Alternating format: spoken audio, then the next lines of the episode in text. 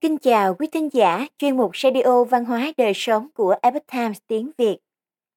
Hôm nay, chúng tôi hân hạnh gửi đến quý vị bài viết của tác giả Khu Mai có nhan đề Bồi dưỡng tâm đồng cảm giúp trẻ có cuộc sống khỏe mạnh, hạnh phúc.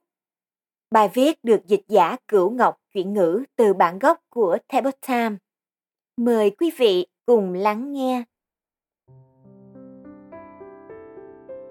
Các nhà tâm lý học định nghĩa chỉ số cảm xúc là mức độ hiểu rõ cảm xúc của chính mình và lý giải cảm nhận của người khác cho đến việc có thể khống chế tình cảm của bản thân.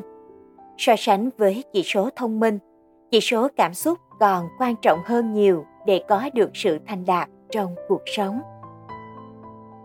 Các nghiên cứu cho thấy tâm đồng cảm là một kỹ năng sống quan trọng giúp bồi dưỡng các mối quan hệ giao tế tốt đẹp, thành tựu sự nghiệp và là mục tiêu học tập quan trọng.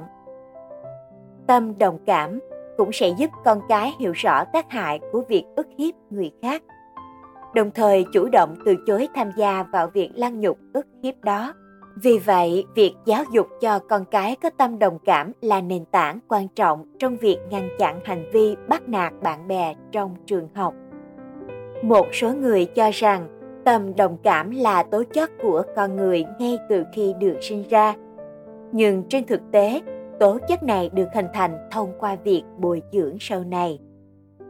Các phương pháp dưới đây có thể giúp các bậc cha mẹ bồi dưỡng tâm đồng cảm và cảm xúc cho con cái họ.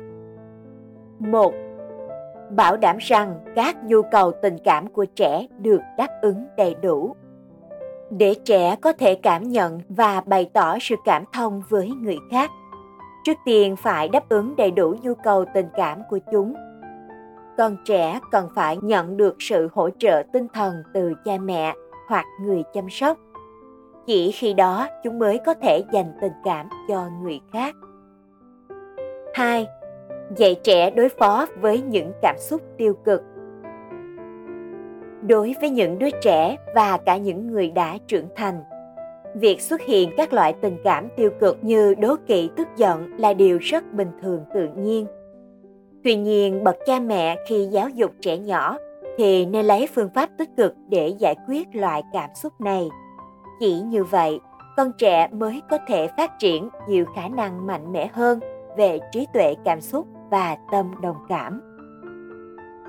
3 truyền cảm hứng cho trẻ, tự mình trải nghiệm cảm thụ của người khác. Hỏi chúng, con sẽ có cảm nhận như thế nào? Trời sinh mỗi đứa trẻ đều có tâm đồng cảm. Ngay từ khi chúng nhìn thấy một ai đó đang đau khổ, thì tâm đồng cảm của chúng sẽ biểu hiện ra và sẽ nghĩ cách an ủi người đó. Đồng thời, mỗi đứa trẻ đều tự cho mình là trung tâm.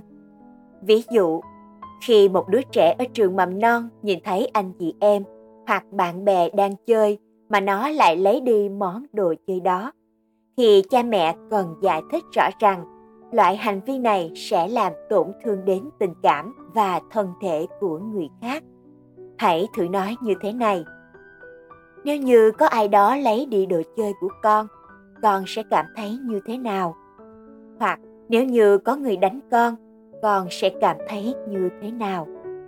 Cha mẹ cần hỏi rõ cảm nhận của con trẻ, đồng thời giúp chúng lý giải cảm nhận của người khác.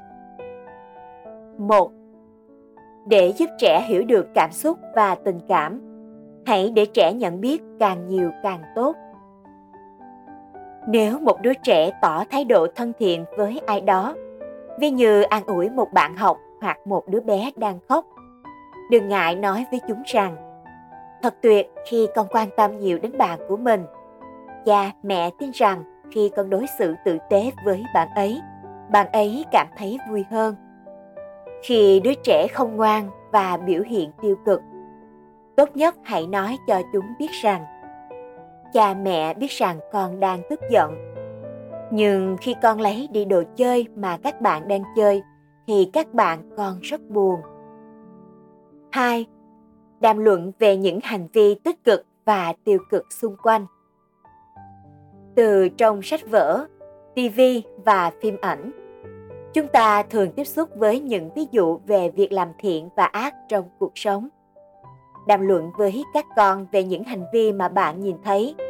Ví dụ một ai đó khiến cho người khác buồn, khó chịu hoặc một người biểu hiện tựa như rất lợi hại hoặc ngược lại một ai đó giúp đỡ người khác, đồng thời khiến cho họ cảm thấy tốt hơn. Thảo luận với các con về các loại hành vi khác nhau và tầm ảnh hưởng của chúng.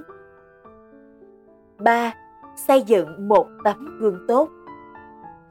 Hãy là một tấm gương tốt để con cái quan sát hành vi giao tiếp của bạn với những người trưởng thành khác trong cuộc sống, để chúng học cách tương tác với mọi người hãy cho chúng xem là một người thân thiện thì có ý vị gì hoặc là làm thế nào trở thành một người hòa ái, thân thiện và tràn đầy tình yêu thương thông qua việc giúp đỡ các thành viên trong gia đình và các láng giềng xung quanh, hoặc những bạn bè hay người khác có khó khăn cần giúp đỡ, mà dạy cho bọn trẻ biết làm thế nào để trở thành một người biết quan tâm và thấu hiểu tâm ý người khác. Quý thính giả thân mến, chuyên mục Radio Văn hóa Đời Sống của Epoch Times tiếng Việt đến đây là hết. Để đọc các bài viết khác của chúng tôi, quý vị có thể truy cập vào trang web epochtimesviet.com. Cảm ơn quý vị đã lắng nghe, quan tâm và đăng ký kênh. Xin chào tạm biệt và hẹn gặp lại quý vị trong chương trình lần sau.